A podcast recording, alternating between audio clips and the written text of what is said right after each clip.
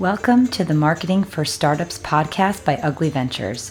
I'm your host, Victoria Hajar, and the co founder at Ugly Ventures, a place where entrepreneurs like you can find the tools and capital to grow your business. I'm so excited you're here. Let's dive into today's episode. Well, hi there, and welcome to a kind of interesting episode. I'm kind of recording this on the fly in the car, taking some inspiration from Russell Brunson, whose podcast I think started with him just talking for 10 minutes in his car. If you don't know who Russell is, look him up. He's the founder at ClickFunnels. This is like a billion dollar business. Um, but I had like a flash of inspiration, so I thought, why not record an episode on the fly? So just left a workout, and it got me thinking. Um, because currently, I uh, the founder, the main founder that I work with, who runs like a multiple, you know, eight figure business, is a business coach. And he has just thousands of pieces of content online. And I found out like a couple weeks ago, something really interesting was his most popular ever watched video on YouTube was about overcoming his ADHD. And I just thought it was so curious because he's, you know, there's like, he has like about a million followers across social media. And he is a business coach, right? But the fact that so many people were attracted to his story overcoming ADHD got me thinking, like, oh, how interesting. Like, how interesting it is that that is, uh, you know, the thing that's kind of drawn people the most. And so, one really important um, element or like value that you can uh, like kind of like a, a, a, hack i guess we'd call it. A hack that you can um, use for marketing is really like looking at other influencers or other people in your space and kind of modeling the things that they do. So this is kind of my thought process as i'm going through my workout today about you know modeling success of others and all these things. And it got me thinking about my own story. And a couple episodes ago, I believe it's episode 41, uh, no, 42, I believe. Um, I kind of go into depth about my story and kind of why I have this podcast and why I have the authority to speak about marketing. And if you go and listen to that, you'll learn a little bit about how I lived in China for pretty much the whole of my 20s. And while I was in China, something really, really interesting happened my second year in. And that was that I started developing this like unbelievable, crippling anxiety and panic attacks.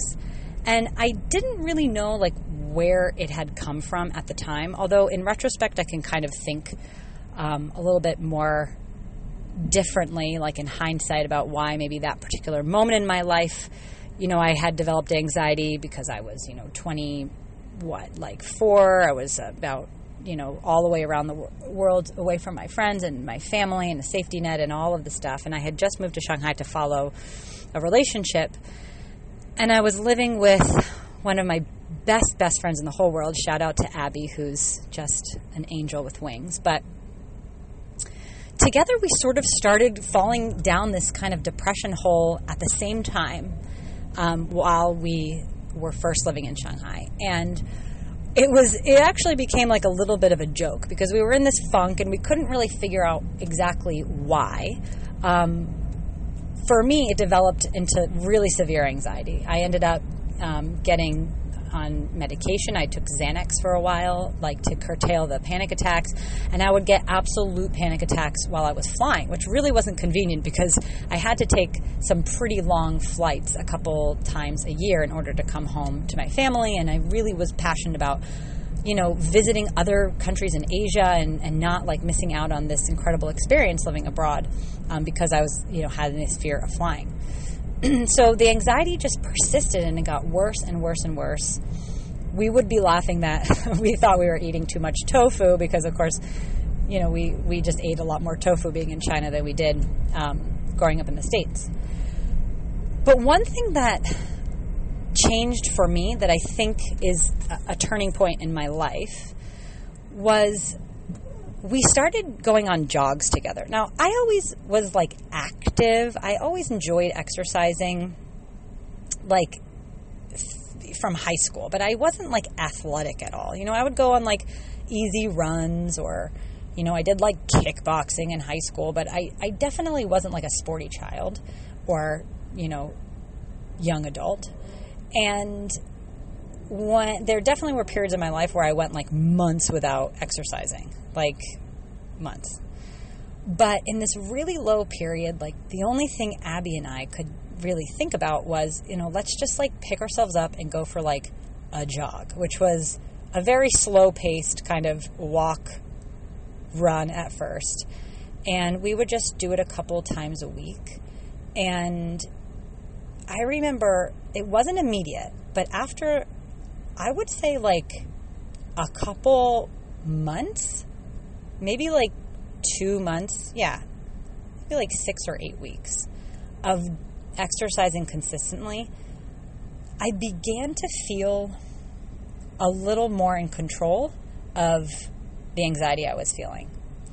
And from there, it sort of started pulling this thread of like, okay, well, if I don't like love running, especially like in the winter, um, the air quality in China like is not that awesome. Um, I remember I started going to yoga, and I would do yoga a couple times a week, and I loved it. I fell in love with the practice and sort of the easiness of it, and the toughness of it, and like the inward thinking of it, and the meditation part of it. And I did that consistently for years and years and years. And no, maybe I did years and years. Gosh, not that old. So a couple years, right? And it started getting better, and I'd have to say that after six or eight months of consistent exercise, taking the time for myself, kind of looking inward and all of that, I was able to, to completely get off of medication.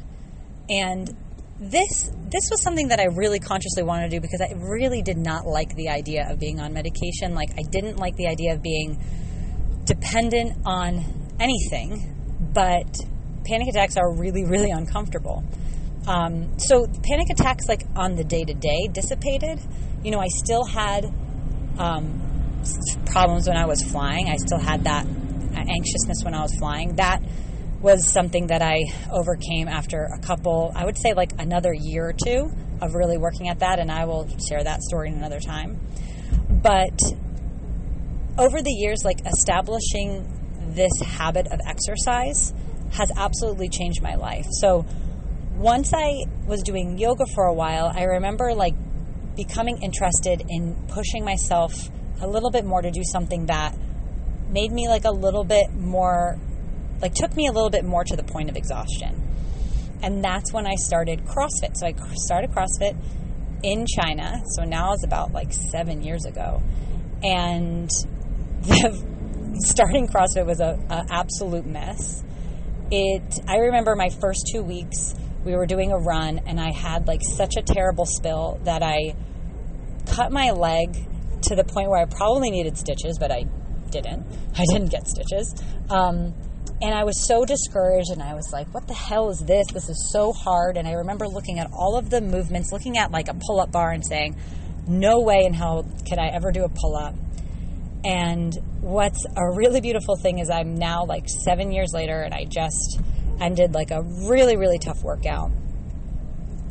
And I've come like so incredibly far to now being like probably one of the top in the class of of the worst level. So there's like a competitor level, but I'm like in the regular. Okay, so I could say I'm one of the top. And it's really, really cool to look back and think about the progress, which is just so gratifying to now be in a position where I'm like actively encouraging and inspire other people around me, which I could never have imagined when I first started this journey, like having panic attacks and not even being able to run around the block.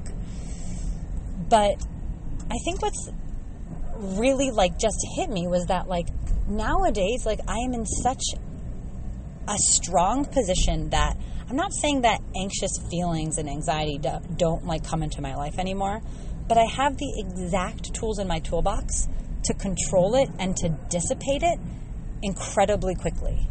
And I owe that 100% to exercise and have being active.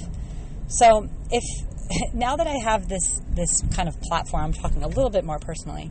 Um, I just think it's a really important message to share. And I know it's not a new concept or rocket science, but I think it's always really helpful to hear how others manage anxiety and, you know, really like proof in the pudding of how beneficial, you know, exercise is. And it doesn't, I mean, it doesn't have to be difficult, right? I mean, I really found that as I challenged myself physically, like I had real like dopamine responses to it. Like I felt really good. Um, like that reward system kicked in whenever I did something hard. But if that doesn't like jive for you, like just the simple accomplishment of like going for a walk and giving yourself the time to step outside and like think inwardly and think clearly is so incredibly important. And one thing I have to also share is, you know, as as my like career develops and grows, I can thank like the mental toughness that I've developed from exercise that's seen me through like so many challenges in my life in relationship and also in work because what I've learned is that you know states are are temporary like absolutely temporary. And if you're if you're you know if you're a founder and you're building a company and you're feeling this like frustration because you're not where you want to be and you're not um, making the money that you want or not having the success that you want, just know that the the the, the uncomfortable feeling that you're feeling is exactly where you need to be to push you to the next level.